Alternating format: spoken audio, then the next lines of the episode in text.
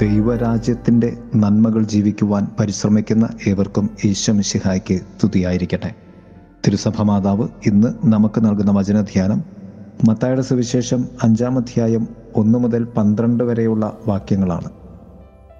വചനധ്യാനം ഗിരിപ്രഭാഷണം.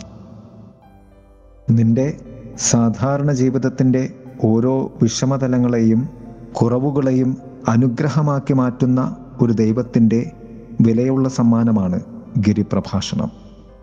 മൂന്ന് ദൈവശാസ്ത്രപരമായ വീക്ഷണങ്ങൾ ഇതിലുണ്ട്. ഒന്ന് നീതീകരണം. രണ്ട് വിശുദ്ധീകരണം. മൂന്ന് അതിജീവനം. നീതീകരിക്കപ്പെട്ടവർക്ക് മാത്രമേ അനുഗ്രഹിക്കപ്പെടുന്ന തലത്തിലെത്തുവാൻ സാധിക്കുകയുള്ളൂ. നീതീകരിക്കപ്പെട്ടവർ അതുകൊണ്ട് തന്നെ വിശുദ്ധീകരിക്കപ്പെട്ടവരാണ്. അതിനാൽ അവർക്ക് സൗഭാഗ്യങ്ങൾ ഈ ഭൂമിയിൽ വെച്ച് തന്നെ അനുഭവിക്കുവാൻ സാധിക്കും. സ്വർഗത്തിന്റെ ഒരു മുൻ ആസ്വാദനമാണ് അഷ്ടസൗഭാഗ്യങ്ങൾ.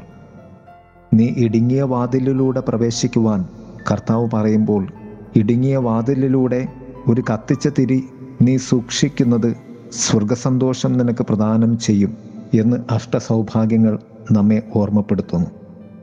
ആ കത്തിച്ച തിരി അനുഭവമാണ് ഗിരിപ്രഭാഷണത്തിലൂടെ കർത്താവ് നമ്മോട് പറയുന്നത്. ക്രിസ്തു നമുക്ക് തരുന്ന പ്രത്യാശയുടെ എട്ട് ഭാഗ്യങ്ങളാണിത്. ദൈവരാജ്യത്തിന്റെ അനാവരണമാണ് ഗിരിപ്രഭാഷണം. ഭാഗ്യവാന്മാർ എന്നതിനെ ഇംഗ്ലീഷിൽ ബ്ലസ്സഡ് എന്നാണ്. അതിന്റെ ഗ്രീക്ക് പദത്തിന്റെ അർത്ഥം ഓ ഹൗ ഹാപ്പി ഓ എന്തൊരു സന്തോഷം എന്നാണ്. എട്ട് സൗഭാഗ്യങ്ങളുടെ ഉള്ളിലും ഉള്ള ഒരു വികാരം ഇതാണ്. ആദ്യത്തെ മൂന്ന് ഭാഗങ്ങൾ ദൈവീക വെളിപാടിനുള്ള നമ്മുടെ പ്രത്യുത്തരമാണ്. ദൈവരാജ്യത്തിന്റെ രണ്ടു തലങ്ങളാണ് വിശുദ്ധ ബൈബിളിൽ ഉള്ളത്.